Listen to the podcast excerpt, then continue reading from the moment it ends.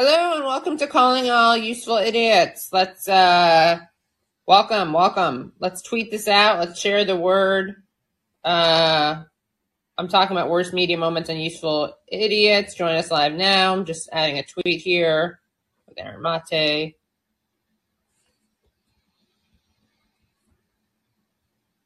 Let's say uh, I'm talking about worst media moments on and and Twitter censorship. Let's add that in. We're going to be talking about that. Okay. So let's see. Uh, oh, we already got a bunch of callers. That's great. This is great, guys. Thanks so much. And thanks, Matthew, for saying thanks for the content. So nice of you. All right. So we're just waiting. Uh, uh, okay, I think we can start. Aaron's in here. Aaron, you feeling ready? Ready to start? That's what I am. Yes. All right, awesome. Okay, Tarif. Hi, Tarif. How y'all doing? Good, you? I'm doing fine. I'm doing fine. Um, also, when I told y'all about my um my case last week, um, I'm gonna send in your inbox, Miss um Katie Halper, that they had a case of a woman. Uh, her, I think I I remember I spoke to her before, like several times. Her husband was a um. This is about Mikey DeBakey contaminated water case. I was telling you about that. I'm trying to get pushed through that. Um. Okay, this woman in 2010, her 2009, 2010, she her husband got in an accident and he wound up paralyzed from the neck down, Mm. and he was treated at the hospital at Mikey DeBakey, and um he became sicker and sicker, and she got worried and took him out. and he he brought him to another hospital and they found out that he had caught MRSA, right? Oh. M M R S E, which is terrible if anybody oh my god. But anyway, It's antibiotic resistant bacteria. exactly. Yeah. So um he wound up passing away. Mm. Um she sued a- she was suing the federal government, but you know, became super expensive. You know, she was suing them for six million dollars. And I think my case ties into her case. I tried throughout the years, to, you know, I, I, I to give some information to her lawyers, to the law firm who was representing her, but it seemed like they wasn't even interested in me. So it's, apparently a backward deal was done between her lawyers and um, the government, probably without even her knowing. So um, yeah, it's, it's very um, sketchy. It's very some crazy stuff's happening behind that, which they need to be exposed. You know, in my opinion, immediately, because we um a a lot of lawsuits would you know start flying against the uh, federal government at the VA if my case is heard. You know, especially if people get attention. If uh, you know if um people draw to the um article and people looking at it, then that people going to ask for um investigations um dealing with that. Yeah. Also, I gave y'all two a shout out on, on George Gatherer's show yesterday. Somehow I made it through. It been the last time I spoke to him on his Sunday shows. Um, uh, M O A T, the um mother of all Oh, show. Galloway, yeah. Yeah, yeah. I, I made it through yesterday. It, the last time I made it through was like seven to eight months ago. So when I made it through, I was so happy, man. I was like, man. And I, I, I told him, I said, you know, my case about my case again, uh, because I told him about my case already. But I, uh, I say, uh, I gave the information to, uh, I told Katie Halper and Aaron Mate what to look at, look out for, for that, look at where is that, you know, and hopefully things can start moving forward. And also, I told him that I'm not, I'm not suicidal or homicidal either, you know, just to make sure, you know, um, to make sure nothing happened to me, and I'm not also crazy. right. so those are things I had to say. Hey, well, it was something else I wanted to um, bring up. Um, it was something that um Matthew Edward. I was watching him. He was being interviewed some weeks ago, and he he brought up Paul Robinson. oh, Excuse me, Roberson. Paul Oh, Paul. Robeson, yeah. Yeah, and he brought up a, a situation about him because I heard years ago when I was young, when I was talking to black activists in the black community. And I remember somebody did mention that Paul Robeson was supposed to be the person that was supposed to lead African Americans, right? And it wasn't supposed to be MLK. It was supposed to be Paul Robeson. Now, what Matthew Ehret said, he said Paul Robeson had something done to him while he was in Britain. He was blacklisted. Yeah, he was blacklisted, but they, they start, Oh, I know what you're talking about. yeah, they, they, they, I think they somebody put something in his drink or something. Yeah, I don't know. I've heard that, but I don't know if that's true. But I have heard something about that. Yeah. yeah. So things like that, it, it, we what we have to do is expose those things because if we sit back and don't expose them, what's over time is going to collect more and more uh, um, um, volume, and it's going to suck up more and more people into into these little MK Ultra slash COINTELPRO programs, where Yeah. people going to be just sitting around not doing anything while their loved ones being experimented on. We we can't let ourselves as human beings devolve into that. You see what I'm saying? Into being not standing up doing the right thing. You know what I'm saying? It's Yeah. not now the, the situation like y'all like today, a contrast today, which y'all showed how the liberal, the neoliberals is acting a fool because they being suspended. You know what I'm saying? But when it was leftists like Pepe Escobar, Scott Ritter, and other people being suspended, they didn't say they didn't say nothing for them. But because Right. it's happening to them now, now they up in arms. You know what I'm saying? So I think we, as a human race, or all eight billions of us, we have to be ven- vigilant. We have to stand up to the powers that be. And yes, I know it's scary, and I know people don't. If they long, some people think if they just put their head in the ground, they, it's gonna go away. Let me tell y'all something. For the first year before I blew the whistle, after I left Mikey DeBakey, it did not go away. It, I was still my, my accounts was being hacked. It was like they still was trying to like entrap me Mm. because I had a potential, right? And I had to use the potential. I said, you know what? Let me gather up the little nerves I got and say something because I have to speak up. Because sometimes when your calling come and the creator picks you to stand up, you have to stand up. I don't care how afraid you are or, or whatever. You have to stand up, man, because that's all we got is us. We all we got is the truth, you know. And we gotta u- use that. Thank you for taking my call. I Thank appreciate it. you. Thanks a lot. Okay, Andrew. Good morning. I hope you're both well. Good morning. Thanks. Um, You too. thanks.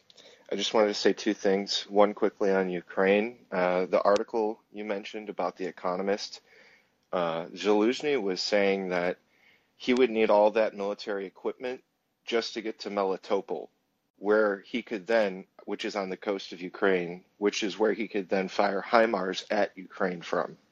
So it's not even saying we need this to take back Crimea, because that's not he's not talking about pushing all the way into Crimea in that article even if you read it clearly right?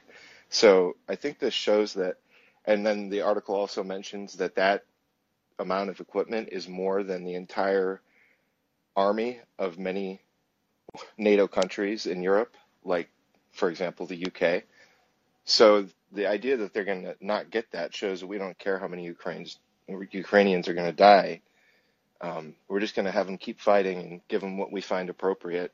And when it comes to the Patriot missiles, I don't think they'll be manned by U.S. soldiers because that would be a drastic step that puts U.S. lives at risk when they could just be trained. It takes a couple months. Who cares how many Ukrainians die in that time? And then we'll give them the Patriots. I really think that's how cynical the situation is. And the point I wanted to make, go ahead. Sorry. No, no, no. No, go ahead.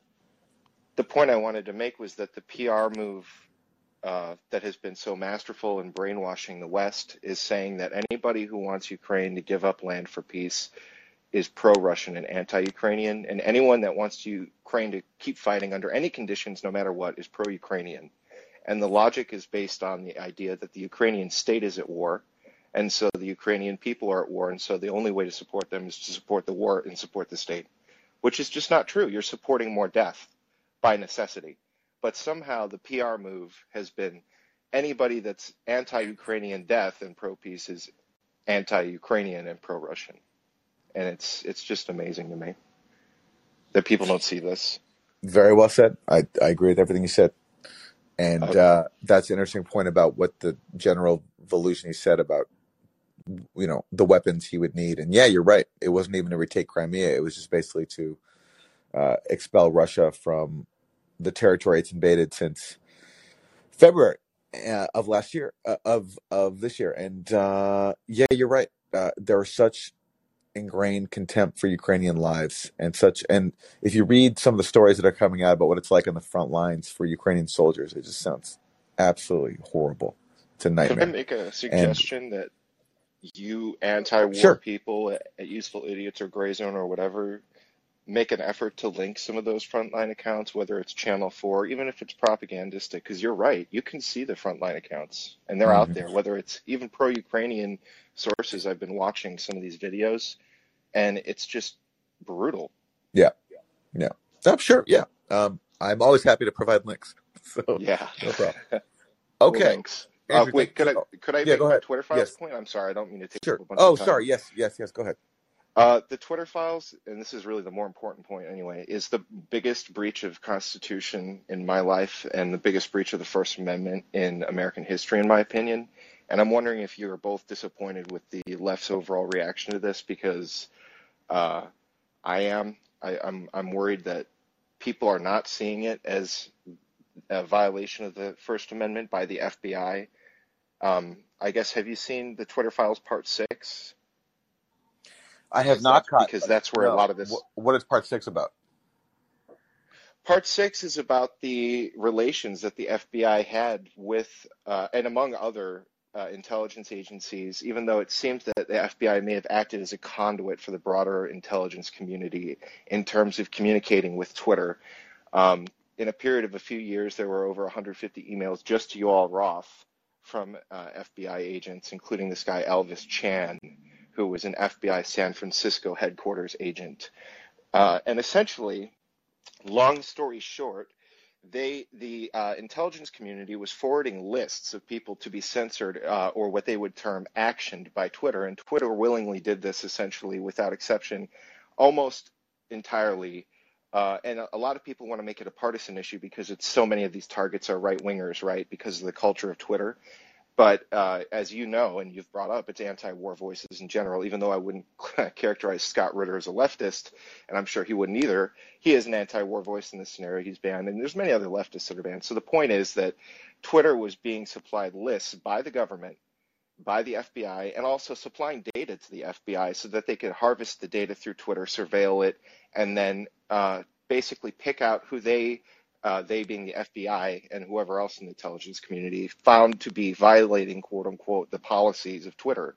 So they're monitoring Twitter policy, which is, of course, ambiguous. And these suggestions that they're making are about like election integrity. They have nothing to do with crime, right? So this isn't the FBI investigating a crime. This is preemptive censoring, excuse me, preemptive censoring of information in the effort uh, to basically sh- shut down pre-crime of foreign disinformation being spread through uh, social media outlets. That's how the FBI would position it. But they're banning American voices. So this is the FBI and other intelligence agencies without the remit of investigating a crime, without warrants, working with, and in sometimes, uh, you know, having people quit and then go work inside the company these social media companies. And it's, of course, it's not just Twitter.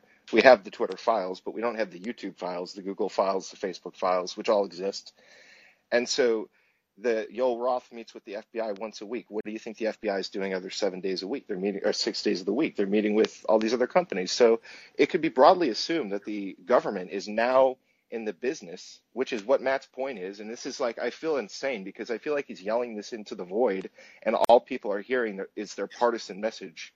But Yeah. the point is that the government is censoring social media and Americans. And I wonder if people would be comfortable with this if it was the mainstream media that they were censoring. If if if it was the New York Times, the Washington Post, Fox News, MSNBC, and the FBI was telling them who to promote and what stories to run. Is this just okay now in American society? Because I feel like that's the message right now is that yes, it is okay. And we should just have the FBI monitor all media and tell us what's true and not. And if not, I'd like to hear people like AOC and Bernie Sanders and uh, all these squad people who haven't said a peep about this. You can look; they haven't said a word about this, which is the biggest violation of free speech I think ever. Yep. And it's Got it. Andrew, uh, Sorry, well, I don't. uh, Yeah. no, no, no. Uh, thank you for explaining all that. And um, that is, I agree with you. That that's very troubling, and it's, I'm equally troubled by the lack of journalists, self-described journalists, who are troubled by that because it, and this has been the last six years, and RussiaGate put a big part in this of just normalizing this intrusion by law enforcement and intelligence into the democratic process. And so when you worship the FBI as like, and you treat them as your heroes, the answer to Donald Trump, then you're going to normalize all of the draconian actions that they take. And this is a great example of that. So thank you for the call and for for filling us You're in on that uh, on the latest iteration of the Twitter files. And uh, you know, like if I was an FBI agent, I don't know exactly what motivates someone. I mean, everyone's got different motivations to get into law enforcement, but is this what they wanted to do? Like monitor social media activity and advise companies on who to ban? I, there's got to be more exciting ways to be a federal law enforcement official. I don't know. That's just my vantage point. All right, Jonathan, go ahead. I have to agree with all that. But uh, the first thing I wanted to say was, uh, you know, to, to give a shout out to Katie there because uh, yeah, Savage Joy last night had a, uh, you know, a picture that she needed help with, and it turned out to be a tardigrade on a marmalade, but it was a picture of a water bear. And I, uh, I was like, that looks like a water bear, so maybe a tardigrade on a marmalade. Wow. And uh, she was like, "Oh, wow, you guys sound so smart. How did you know what a tardigrade is?" I'm like, "Well, I learned it from Katie Halper on the Useful Idiot Show."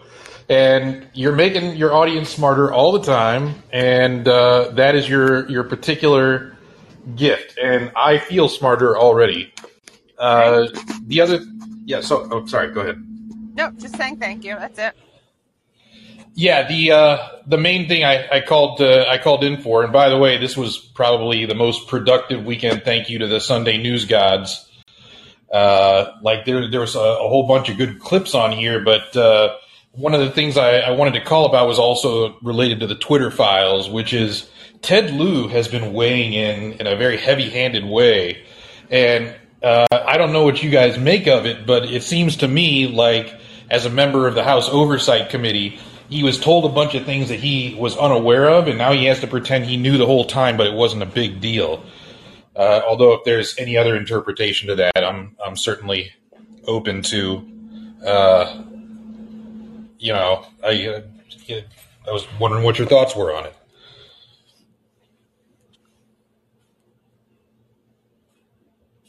On the Ted Lieu thing.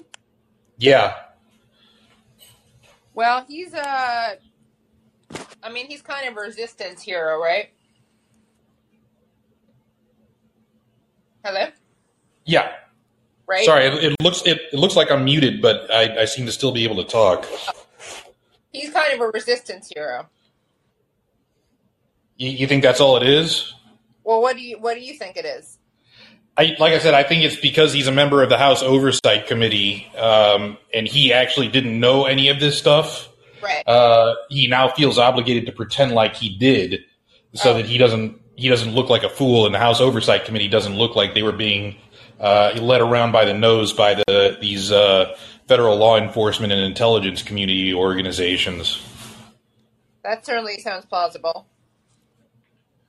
What what I But saw I- of I- Ted no what I saw of Ted Lieu was just him, and I haven't read uh, Matt's latest thread uh, on the Twitter file, so I don't know exactly what you know. Although the previous caller, uh, the previous caller spoke about it, spoke about it, but Ted Lieu is basically saying like nothing to see here, right? Like Matt Taibbi's basically just revealing the the obvious that the FBI is somehow weighing in, sometimes weighing in on, you know, on some harmful content on Twitter, but otherwise like nothing to see here. And I think that's because Ted Lieu is just basically he, you know, again, in the Trump era, the Russiagate era, the Democratic response to Trump has been to worship the FBI and the CIA and to basically treat them as sacrosanct. And so any criticism of them is now off limits, including criticism of their powers to intervene in the democratic process. And um, look, Ted Lieu is, you know, like recently he spread that fake story about how Iran has sentenced like 1,500 people to die who took part in protests. And that was a completely fake story. And even Justin Trudeau had to retract uh, his promotion of that story, but Ted Lieu didn't. And so those are Ted Lieu's standards for evidence, and I just don't see him as really being some like. Whereas Ro Khanna, as much as I disagree with Ro Khanna, at least Ro Khanna seems to have some principles, and and you know the, the Twitter files show that Ro Khanna was actually writing to Twitter when it was suppressing the Hunter Biden laptop story and saying, "Hey, this is like this is an issue. You shouldn't be doing that." And Ted Lieu is not following in that path, and that's just where Democrats are at. So we think it's just he's on the he's on the nothing burger train, basically, with the with the um, you know sort of shit libby journalists. Yes, my my impression of Ted Lieu, from what I've seen of him, is he's definitely trying to dismiss all this as a nothing burger. Yes, yes, yeah. All right, Jonathan, thank you for the call. Ama- Amanda, Good morning. I trust you two are at least awake because you are doing a fantastic job as usual with your show. Imagine how impressive it would be if we were asleep. indeed, indeed, Katie, you make an excellent point. Um, I, I just um, one of the things I noticed uh, when they were interviewing the Ukrainian ambassador. I'm sorry I didn't catch her name, but the split screen when they were talking about they need Patriot missiles and everything, they weren't showing the reason they need the Patriot missiles, like the destruction that's happened. They were showing the missiles. Is this a situation of goldfish not knowing they're in water kind of thing? I mean, that split screen was not necessary, was it? What do you guys think? Uh, show it like that rule. You're not supposed to show exactly what you're describing. Well, it just seems like one, did they need to show a split screen showing how great the Patriot missile is? I mean, it seems like if they were going to do a split screen, it might have been good to show why they are asking for it, like the the Right. bombs that are falling on Ukraine, right? Right, but they don't really want to show that as as right. Oh, I see. Yeah. Right. Now, yeah. It just seems like more pimping for war, and it's very frustrating to see that kind of thing going on. So I just wanted to point it out. I appreciate you guys. Thanks for doing what you do. Thank you.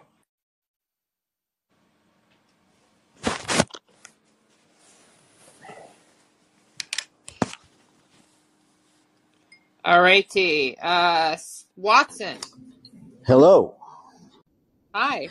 Um, I had a few things to say about Crimea, but uh, Tarif, the first caller, he might want to look into Dr. David Martin's investigation into Fauci. He's uh, Dr. David Martin is the World Patents Office go-to guy. He's been chasing Fauci for two decades. The patent records are incredible.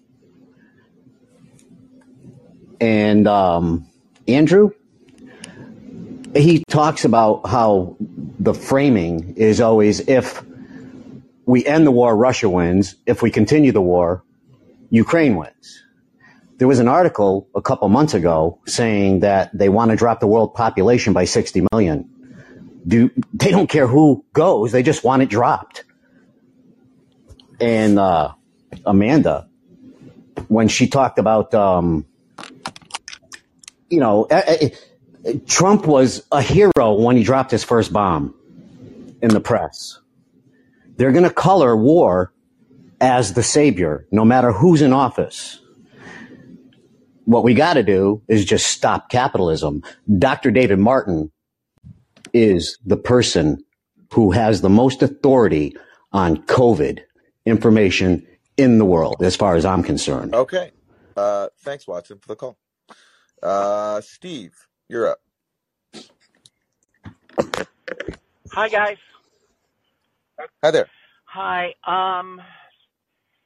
So um. First, a funny thing. So um. I have a good sub headline for the show Monday morning. The sub headline. The sub headline is the death of corporate media Boom. because um. They are killing themselves. I, I mean, the good news out of all this horrible propaganda we have to listen to is who, who can who can read the New York Times with a straight face? I mean, who? It's they they've become a parody of themselves. Um, and uh, so that's point one, and then point two is um, even KPFA has turned. So it's like those horror movies where it's like the call is coming from inside the house. Right. And just Uh, Steve, to explain what KPFA is, KPFA is a yeah, sta- KPF, is a radio station on yeah, Pacifica. Yeah. but the Pacifica Network, you guys, as you know, the great, the formerly great Amy Goodman, and um, My show is on Disclosure, the Katie Hal- it the. Katie Halper. Yeah. But what? Okay, okay, you might want to think about your affiliation. No, I, No, I don't believe I, that. you you should stay on. You should stay on. You guys should But stay on and wait, fight. wait. What, what are they doing? Okay, so here's what happened. So the news department is parroting the the New York Times, CIA, Ukraine, uh, SBU propaganda in in their news broadcast. So even if they have decent people on, they'll do these news broadcasts that talk about how the Russians are impaling babies and stuff because that's what the Ukrainians are saying and if the Ukrainians are saying it then it must be true. And so this is what happened. I was listening to KPFA and they said um, the Zaporozhye nuclear power plant is being bombed. Russia says Ukraine is bombing it, and Ukraine says Russia is bombing it. And I said, oh, wait, you know, I said, what, what? You're going to report that? That that's how your story is going to be reported? Right. So I called, I called the woman. You guys understand what I'm saying? I called the woman. Bye bye. I'm dropping my 17 year old off at high school. Um, so I called the woman in the news department who who who uttered those words, and I said, "You're just parroting Ukrainian propaganda. Russia's not bombing the Zaporozhye nuclear Right. power plant. And if you did your research, instead of parroting the State Department, you would know who's bombing the Zaporozhye power plant." And she's and this was her re- response. Are you there? How are you sure? You Yeah. guys, this is this is KPFA. Wow. So so I called her a couple of names and hung up. Huh. Um, you know, uh, uh, we don't even have you guys. When I first moved to the Bay Area, anti-imperialist, anti uh, with Central America wars, they were our mouthpiece. Pacifica was our, they were our guys. Who whose show is this, now this was uh, this was on the morning show, but morning? see they, they do news reports. Right. So that, so that see the news department and their little NPR wannabes. So the news department has its own thing. It's run by a lady named Eileen Elfendary, and you got they were great. They used to be great, but now there's like they're just parroting the the corporate press. So I wanted you guys to know that I know Max is on, and you said you're on, Katie, and Max is on KPFK in LA, and I just I, I wish you guys would ask them to kind of check themselves. Yeah. Before they wreck. Check themselves well before they wreck. This is why there isn't a movement, you guys. Okay, Steve, got it. We Steve, have yeah, yeah, we have no one. we, we got it. yeah. Um, listen, uh, yeah, listen. Um, this is there has been a shift in in the progressive media space in the RussiaGate era, where people have been enlisted to buy into a lot of this kind of chauvinistic Cold War mania and to parrot the talking points of the national security state. And now we're seeing the results, even in progressive indie media. It's it's happening, and it's it, it's it's a shame. And um, I do think, though, Pacifica is historically very, very, uh, how do you say? It's democratic. There's a lot of space for the input of its audience. And that's been both to its advantage and also to its detriment because, like, people get fired constantly. There's constantly changes in leadership. It's very chaotic. But, you know, on, on the plus side, it does mean that there's space for the audience to weigh in. And so if people don't like the direction that a radio station is going in, then then there should be space for that to be heard. And uh, but I agree with you in terms of broadly the the direction that some people have gone in. Uh, you know, over the proxy war in Ukraine and, and related issues, it's it's it to me it doesn't represent progressive values, and it's actually a, a betrayal. So, uh, thanks for calling in. Okay, William. Hi. Pop up window. When you're done speaking, tap here to unmute. Can you hear me? Yeah. Yeah. Okay, good. Well, I did it again. I said I made a comment last week and I forgot like the most important part of it. So I'm gonna have to go back there and say and finish this. I want to finish this quickly though. All right. I said that last week I was saying that, you know, people complain about guns and all that and how the gun laws don't work and all that and and um and I, then I said that nobody's doing anything about crime in general. And the reason for that is, and that's what I forgot to say, the reason why, is because crime is huge business in America. I mean, I mean, huge business. I mean, think about, you take 10 minutes to sit down and think about like Brinks and ADT home security systems, uh, doorbells with video cameras in them, gun manufacturers, criminal defense lawyers, LifeLock, uh, uh, Norton and, and McAfee antivirus scans, all of this stuff. I mean, and it's just, and a lot of this stuff, as crime goes up, these people's profits go up. So none of these people want to see uh, crime going down. You know, they, they'd rather see crime go down and, and people on the news report that it's going up anyway, you know? And, um, uh, I'm blanking out again. Uh, oh, and like now that now that like the prisons and, and whatnot are, are are for profit, the um the uh, um criminal justice system is pretty much just a numbers game now. You know, cops want more arrests, uh, prosecutors want higher um higher uh, conviction rates and whatnot, and they don't actually care if any of these people are, are, in, are guilty or innocent. They just want to want their numbers to look good. Yeah. So you know, Michelle Michelle Alexander called mass incarceration the new Jim Crow. Well, that's true after they get out of prison.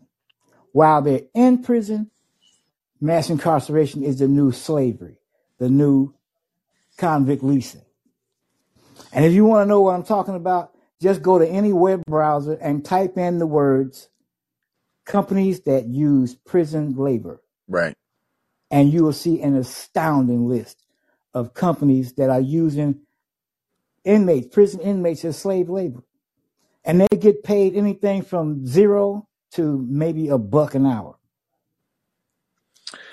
I even saw this thing a few years ago where there were some fires in California and they were using prisoners as firefighters, but of course paying them nothing. So like sending them into the most Yeah. difficult conditions, po- like you know, like risk endangering their lives and paying them nothing. So that's how that's how far it goes and being willing to use people as slave labor is even sending them off into like really life threatening situations and paying them And, nothing.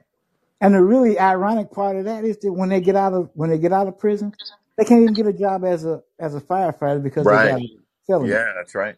You That's know, right. Yeah. Now, Gavin Newsom claimed that he was going to do something about that, and I haven't heard a, a word about it, which probably means he hadn't done anything about it.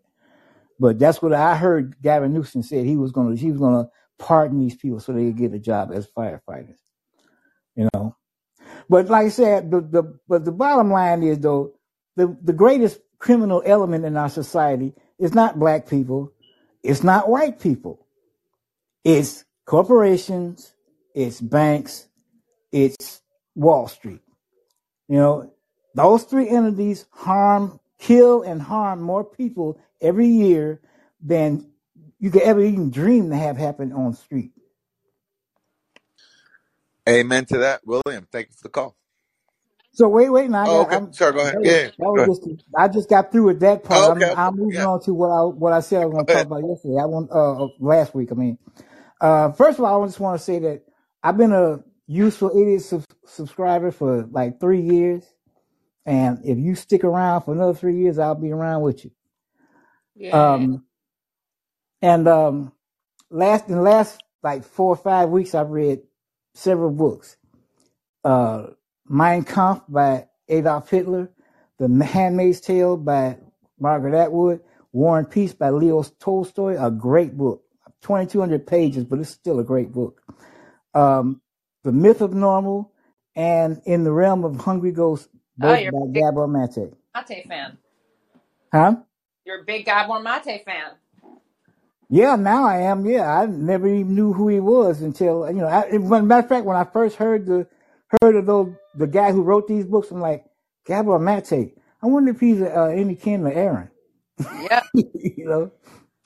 Yeah, But well, I'm um, I'm I'm totally comfortable with my father uh, being famous because of me. I um Yeah. I'm He'd happy to help. Aaron's accepted that long ago. yeah, I, yeah, I'm happy to help was him out. Happy to yeah, help that was the first thing. That was the first thing I thought about when I heard his name. But Plus, anyway, um, Katie Halper show, so he of course got the Katie Halper show bump. yeah, but there, those are two absolutely great books, and and uh, I got I got really inspired by one of the stories in in uh, the Myth of Normal. There's this lady named Sue Hanish Mm. In chapter 25, and she was a victim of a bo- bombing by the North uh, the, by the IRA, IRA or whatever in Ireland, and uh, she had her right foot blown off, and um, and her left foot was severely damaged. hmm and she climbed to the top of of uh, Kilimanjaro in, Yep. in Africa, the, the mountain. But and the reason why she her stories is, is, is inspiring to me is because her lower extremities are exactly like mine. I Mm. lost my left, I lost my right foot to amputation uh, in um, December of 2020 Mm. and my my left foot is like I have almost no sensation in it. I mean, it's just because my circulation is so bad in it, and it's all due to diabetes, right? Mm. And see, and, and like I say, I, I say I read these books, but I didn't actually read them. I had to listen to them Yeah. because I, I can't read anymore. I'm, I'm blind now. I can't read Mm. anymore. Mm. So uh, anyway, Wow. Well, But uh, I, I say if that's if if this lady can have the same stuff that's going on with her feet that's going on with mine, and she can go to the top of the mountain, then I can do a whole lot better than what I'm doing. well, hey, that's so uh, great to draw some inspiration from that. And yeah, her story is very uh, powerful. And you know, by the way, um, my brother Daniel, he is the narrator of that audiobook. So that's who you were listening to, and I, I've I've been listening to it too, and I think he, I really like his narration. I, it was it was Oh yeah, he he's yeah. great at that. I mean, does, does he act or something? Uh, he has a background in that, but uh, yeah, he does have a background in that. Yeah, And cause he um, does he does accents real good too. yeah, well, you know, there was some debate over whether or not when you're doing an audiobook whether you should have accents or not. But I thought, yeah, I think it works. I think it works. Yeah, Um, it works yeah, better because like especially if you're not reading it or whatever, right. I don't see quotes. Yeah, stuff like yeah, that. You you don't have all that stuff in there. When you're doing something in an accent or you use you change your voice for for what somebody said, then you can tell when it when what they say starts and when it stops. You know. All right. Well, listen, that's great to know. I'm definitely going to pass on that feedback because there was some debate in my family about whether or not the accents were a good idea. So I'm gonna I'm gonna chalk that up. I, I'm gonna mark that down as an endorsement of accents. So thank you for that. All right. Thanks, William, for the call. Great to hear from you Thank you. again. Thank you. Okay, Veronica. Hello, good morning. Good morning. Hi there. Um, to to bounce off of what uh, William was saying, definitely, definitely agree with what he was uh, talking about, um, about uh, the real problem being corporations, and also um, what you had said about in uh, California and uh, California forcing uh, prisoners to be used as labor for putting out uh, wildfires, forest fires in California. when Kamala Harris was Attorney General, she actually argued against the early release of nonviolent offenders because uh, she claimed that it would uh, put the California economy in danger because of how uh, how reliant the state of California be, uh, has become on prison labor uh, during uh, fire season in California. It's really dystopian um, the way that prison labor is used in California and the arguments against and doing anything about it. A lot of them also come from the Democratic Party establishment too. It's really disgusting and disingenuous. Um, but additionally, I also wanted to um to talk about uh the last time that I had come on. Um, I'm not sure if you'd remember, but a few months ago I came on and I had um mentioned the troubled teen industry, and I had asked if either of you had like were aware of it or had heard of it. Um, and I did want to sort of touch on that a little bit further because before when I came on prior, I didn't really do a very good job uh explaining it um or verbalizing exactly what it is. Um, just because I was wake really just like uh, waking up at the time. Um, but anyway, um, so basically, the troubled teen industry, it's a term for different facilities um, in the United States, but also around the world that are utilized mainly by uh, private equity. Private equity has a massive investment in this industry. It's a for-profit industry uh, that um, it on average receives about $23 billion annually. Um, a lot of it in government subsidized uh, funds, um, but it represents a multi-billion dollar industry. Uh, for, um, some of the uh, facilities within it uh, include boot camps, wilderness therapy camps, secured group homes within the foster care system, um, as well as teen ranches, reform schools, emotional growth boarding schools, therapeutic boarding schools, religious boarding schools, um, behavior modification schools, residential treatment centers, as well as conversion therapy programs as well. Um, and it's an industry that stretches back decades um, actually uh, the Reagan administration through the Just Say No campaign really helped catapult the industry into the mainstream and uh, through Reaganomics uh, deregulation of public services um, and the ushering in of privatization, this industry really exploded in the process because of that. And so, present day, there's an average of about 120,000 to 200,000 minors that are in this in these facilities uh, today. Um, and uh, children, they find themselves in placement, uh, being put into these facilities at the hands of child welfare and juvenile justice systems, school districts through paid educational consultants that are pretty much paid shills for these private equity programs Veronica, I, the parent companies and things. I'm going to cut in here because I do remember this call. I remember you called in and told us about this, and uh, as I we said at the time, of course, it's a really important issue and deserves more coverage.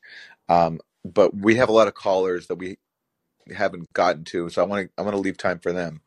But um, thank you for calling again to raise attention about this issue. And you know, I just I heard I haven't listened to it, but I heard that the podcast TrueAnon recently did a series about this industry because I think the co-host of TrueAnon, um, Brace. Yeah. Brace, he he went through that system and he had a so he, he went through that system when he was a kid and so he went so this series if i have if i understand it correctly is like his account of what happened to him and i heard it's very powerful.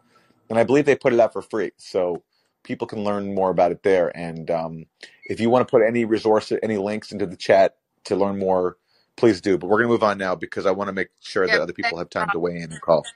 And yes, but thank you though. everything that Aaron said is true. It's on uh on on uh have you heard of have you heard it TrueAnon veronica? Because he talked about it. John right um yeah so back another time okay yeah all right no war chris go ahead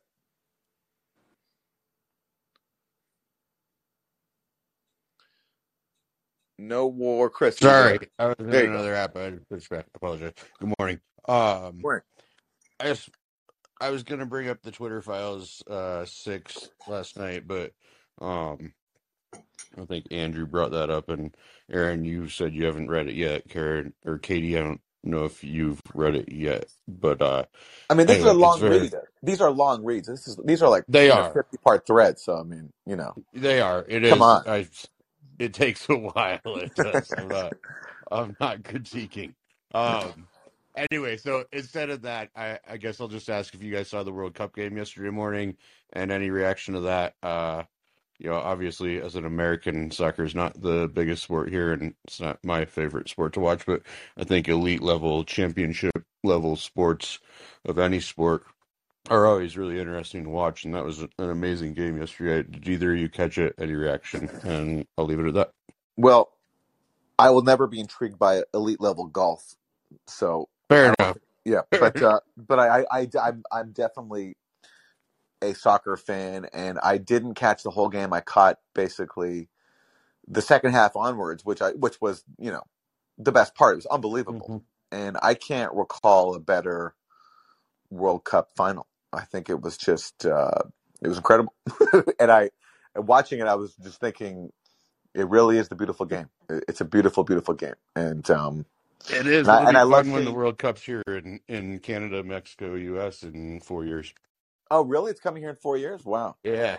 All right. Well, whether I'll go to a game or not is pr- I I probably won't, but but but uh, but Vancouver and New York are, are two of the venues, so oh, really? It's going to be in you got no Oh, excuse. Wow. yeah. Okay, I'll no go I in. Va- feel really conflicted.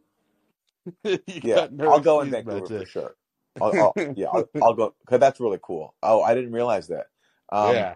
and it was great for me personally to see Emmanuel Macron be upset. Uh, Oh, that yeah, was that was kind of the best part, right? Was yeah, yeah. watching uh Macron and then when he kept trying to like hug Mbappe and and the coach and everybody's just trying to like get away from him and like was creeped out by him. I thought that was kind of the funniest part at the end. Yeah, like who does Macron think he is? Like, you think a a young man who just lost a World Cup final is going to care that like this like middle aged president is trying to console him, and like is that going to help?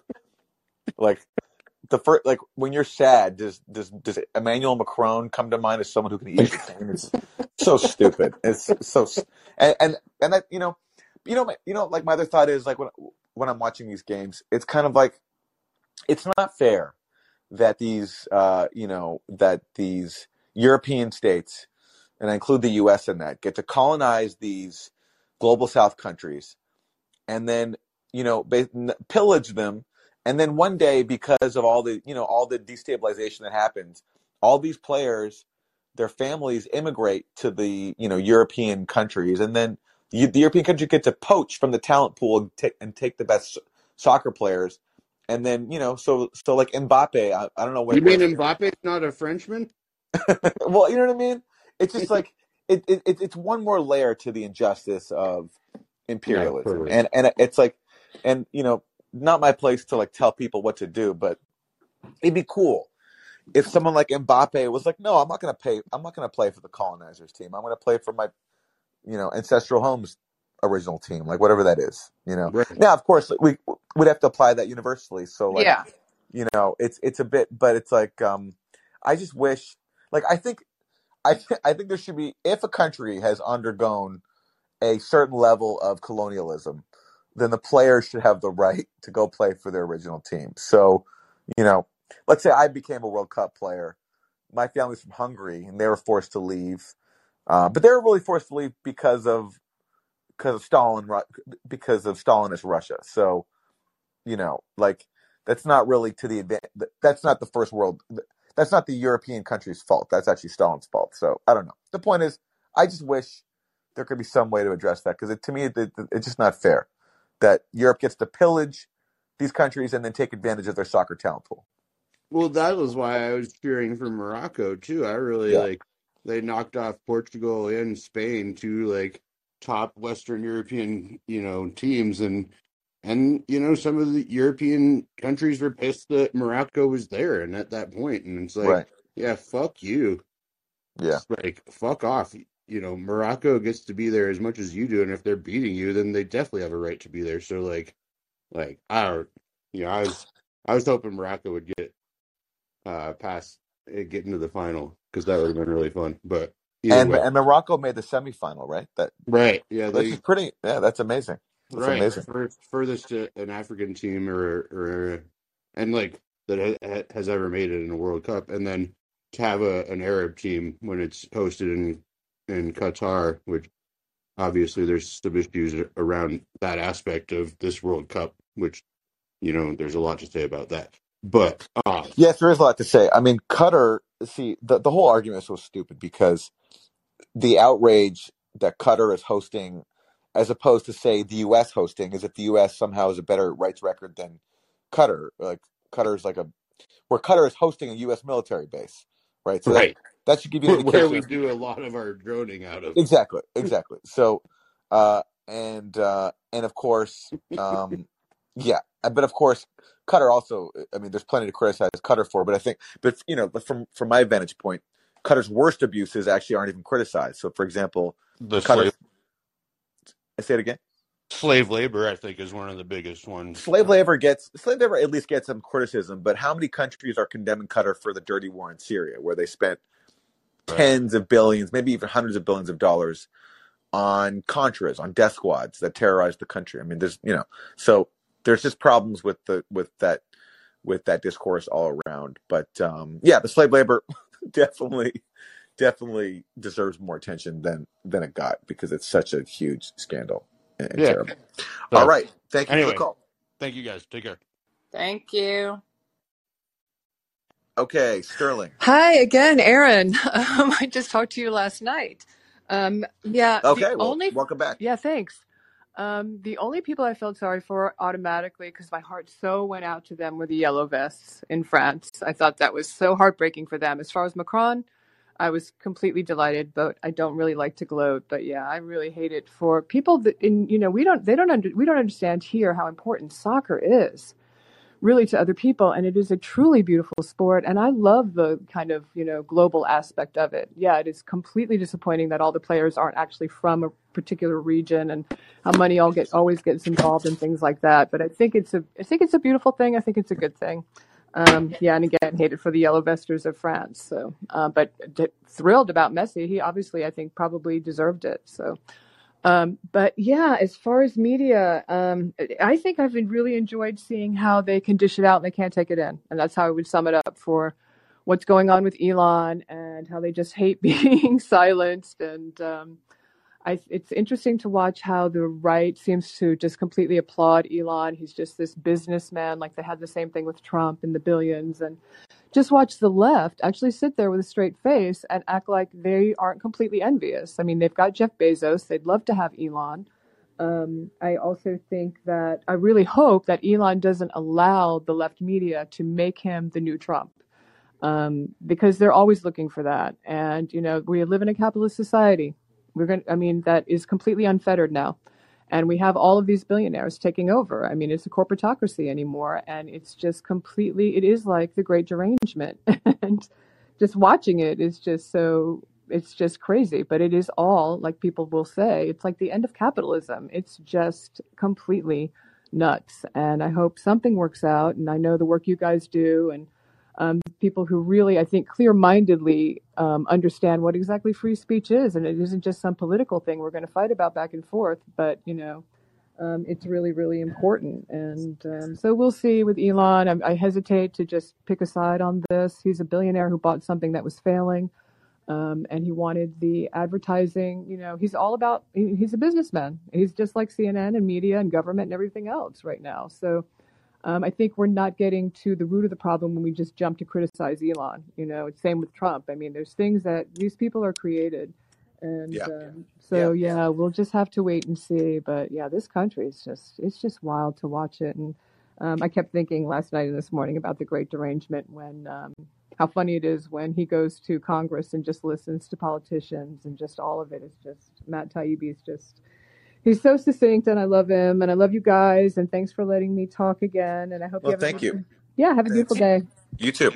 Yeah. Um, if Elon was banning people, uh, like the usual people who get banned, like for example, you know, we mentioned a few, t- like Garland Nixon, who's a leftist, and Yeah, that sucks. um, you know, then then then none of these people would care. But it's just because they Yeah, got banned, now they're outraged and they care about free speech. So yeah, it's it's all a farce. And again, the idea that like forty four billion dollars should get you a website is just that's ridiculous to begin with. This is, and the amount of attention that Twitter gets is just it speaks to how watered down and how substance free our society has become. Because if we were really involved in the issues that impact people's lives, we wouldn't be spending so much time sniping about Twitter, social media site. But that's just where we're at. Okay, uh, armchair, go ahead. Yeah, um, thanks. I was just uh, just thought I'd share something regarding the Twitter files because um, I think there's a lot of um, misunderstanding and a lot of like jumping to con- conclusion regarding um, the violation of First Amendment and I'm speaking specifically in the legal sense because I think, I mean, you can criticize Twitter.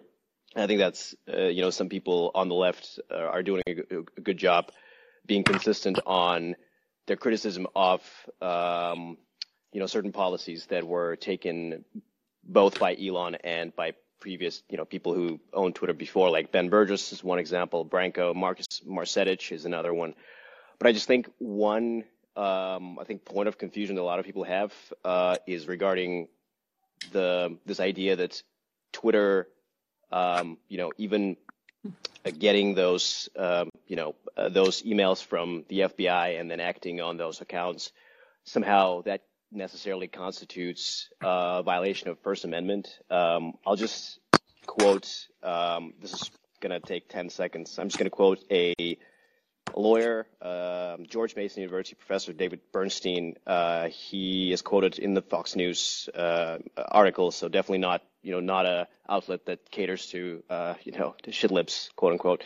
So this guy says uh, the FBI is a tricky case. If there's no political interference, the FBI sharing information with Twitter is not inherently inappropriate. For example, the FBI could share information with a Twitter account that that a Twitter account is linked to a known terrorist group. However, there's obviously a line between properly sharing information and a government agency unduly pressuring, especially if there's a threat of retaliation attached. Without knowing more about exactly what the FBI was doing, I can't say which side the line it was on. Um, and then, you know, they, they quote another um, lawyer, um, uh, Robert Delahunty, um, also basically saying that we don't, we can't say for sure, like just having what we have right now is not enough to say that this was necessarily legally speaking uh, um, um, against uh, you know violating the First Amendment. So I think it's just I just wanted to add that um, context because I feel like a lot of people jump to that conclusion like too fast. Um, and if you have some comments, um, uh, it would be great to hear from you. Well, I think that so in terms of the uh, free speech stuff or First Amendment stuff, I think the issue isn't it's not a government thing, but the issue is and Ro Khanna spoke to this, but the issue is whether this kind of functions as a public square. Right. Well, yeah, no, I I, agree with that, but I, I just mean like, do, do do you mean like free speech as as an overall principle, as opposed to the you know t- talking about it in a legal sense? Yes. Okay. Yeah. No, and, I agree with that. Yeah. Sure. Yeah but yeah, and Ro Khanna has talked about this, and he's you know he's a good uh, legal mind. Right. Yeah. I mean, and to be to be frank, I think he like I actually really respected uh, the fact that Ro Khanna. I think in the first Twitter files there was a an email uh, from him yeah. reaching out to somebody in on Twitter, basically pushing back against the throttling of the of the of the Hunter Biden story. Um, right. So I think that, that I think he deserves a lot of credit for that. Yeah. Yeah. All right. Well, thank you so much. Yeah. And apparently, as we're speaking, there's been a new Twitter file thread from one of the journalists reporting the story, Michael something something, um, eh, about the suppression of the Hunter Biden laptop story. So if people want to check out that that's on Twitter, and uh, his name is yeah Michael Shellenberger. Now he has a new Twitter files thread. Um, I hope this gets turned into an article because I find these threads. I mean, they get they run a little yeah. long. It's well, really hard to follow. But anyway, Elon wanted that. That was Elon's condition. Yeah. yeah. Okay, Sally. Hi. How are you? How are you? Fine. We had a big celebration yesterday in my country. Like the Oh whole yes, country. yeah. Oh, yeah, Congratulations, good. congratulations. Oh, thank you. Thank you for acknowledging I, I did a lot to get that that Yeah. happen to us. Did you But go out? Well, we you said celebrated. Did you go out into the streets to celebrate? Oh yes, of course. And Yeah. everywhere there was people everywhere, and the biggest one had two million people in it. Wow. So i- yeah, I, wow. I put a link to it, and yeah, I have from it. It was so good. We needed so much to celebrate, and it got no political banners anywhere. everybody was was just singing, and it was amazing. But uh, one thing about Morocco that I wanted to add is that mm, a lot of their uh, their team players were born in Europe, but they they play anywhere for their titles of Moroccans, and they play for Moroccan. Like they, they, some of them declare that they were treated as as Moroccans their whole lives in France or elsewhere, so they were feeling, and they play for the team, and they did an amazing job. I also was wanting to to get them just to the final, right? Not not to the cup because it was against us. So, but um, the other thing is this journalist from the U.S. um Grant Wahl, I guess is his name. He died during one of the matches. He was one of the most uh, important journalists that that exposed uh, FIFA and uh, slave labor in in Qatar. He he yeah, go ahead. Oh, I thought you were going to say something. Well, he he died during the World Cup. Uh, apparently, it was it was a lot of saying. His his brother said that it was he was murdered, but there was a lot of discussions. Apparently, his wife, who is a, a doctor, uh, they had an autopsy in in the U.S. and it was a natural death. But anyway, he maybe people should check out his work. And uh, another thing that I was because I was calling for something else. Um, oh no, one mention about the Europeans. They've been calling us racist, vulgar, uneducated. During the attacks during this this World Cup was insane, insane. Even an, uh, there's an article in the Washington Post about the uh, the um, Argentina being a racist country.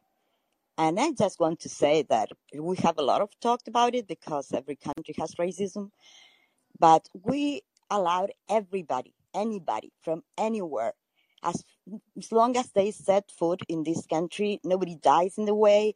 Well, of course, I mean, unless it is something we don't do, but we we give them the nationality, we give them asylum as soon as they set foot, free healthcare, free education, free university, all the rights that you can imagine, and many of those countries don't have and we accept them all, everybody. Senegalese is there's the the last are the last big immigration, and so to have the nerve to call us all those things really was not nice. And what I wanted to add is about this article about immigration. Sorry about my voice; I've been singing. Um, there's I, I put a link to to a documentary about the fruit companies and the U.S. government uh, making people sick all over Central America. So maybe people should check it. There's a lot of info about that, but and there's a lot of activists also that are being put in jail in Costa Rica and other ways because of protesting that. And it was a good thing to check out. Okay. Celia, thank you for the call and congratulations again to your country. What a what an Thank you. exciting time. Enjoy the It was celebration. Okay, we have time for a few more callers, so let's go to Ben. Hello, uh, thank you guys so much uh, for letting me speak. I know that sometimes like it's these kind of things are actually probably pretty hard to run uh, and tiring a little bit, but uh, thank you guys, and I've been following you for forever. Uh, um, you know, th at least three, uh, three or four years anyway. Familiar with you guys' work and appreciative of you guys' is um being on uh sort of a populist side. Anyway, blah blah. blah. Um, I don't know, uh, whatever. Just being on being uh, honest and your in your journalism, which is, is is somehow super rare. Um, so I had a couple comments. I'll I'll try to get to it. Um, I just wanted to say, um, if uh, so I, I kind of feel like if anybody, you know, there's a South Park episode where uh, there's like the Queer Eye for Straight uh, Straight Guy kind of parody thing, and it's like it turns out they're just crab people, and it's like and it makes all sense to like Mr. Garrison who couldn't figure out like why would you sell out your own kind?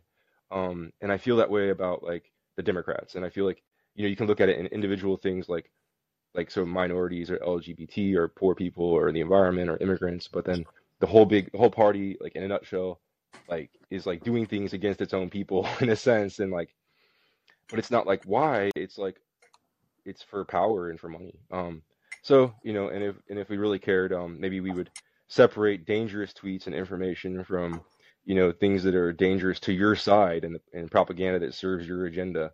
And um, you know, somehow that's so hard. Um, but I mean, and, and it's just it's a lack of honesty and and, and um lack of uh, willingness to be to have a mature, rational debate uh, in that's been going on for a while. And uh, um, all right, next thing is I want to say like everyone is uh I think superficially understanding banning, um, and uh, basically they're they're super they're not really understanding what how pervasive it is and how far reaching it is. And then uh, a lot of people, for instance, think that it was just after January 6th and it was only to conservatives. Um, and uh, I think that what we need to also understand is how important it is and how much it affects, and uh, use our imagination a little bit here. Like as uh, Montaigne said, we're not so much guilty of ignorance, he, he said, uh, but he thinks uh, witlessness. Um, and basically try to try to think about you know really all the ways that this has hurt a lot of things and affected impacted a lot of things. Um, just think about it when you're labeling bots as real people and pe- real people as bots. Um, what kind of impact that would have um, in so many ways. Um, Thanks, Ben, for all the food for thought. Well, we got to wrap, guys. Uh, sorry to all of you who didn't get to join the call in, but we'll be here again, of course, uh, next week. Uh, are we going to be here next week, Aaron? Stay tuned to find out. We don't know. Stay tuned to find out, but we'll definitely be there. What's the Monday after that? Yeah, not yeah. I mean, only because next Monday is a hol is is is after right. Christmas, so we we don't know if we're doing a show next week, but we'll let everyone know once we decide. Yeah, Yeah, yeah. Tune in, and then tune the in, worst comes to worst, we won't be there. Better tune that bad than missing us. Yeah, tune in to find out whether you can tune in or not. Yeah. Yeah. Thanks, everyone. Have a great holiday.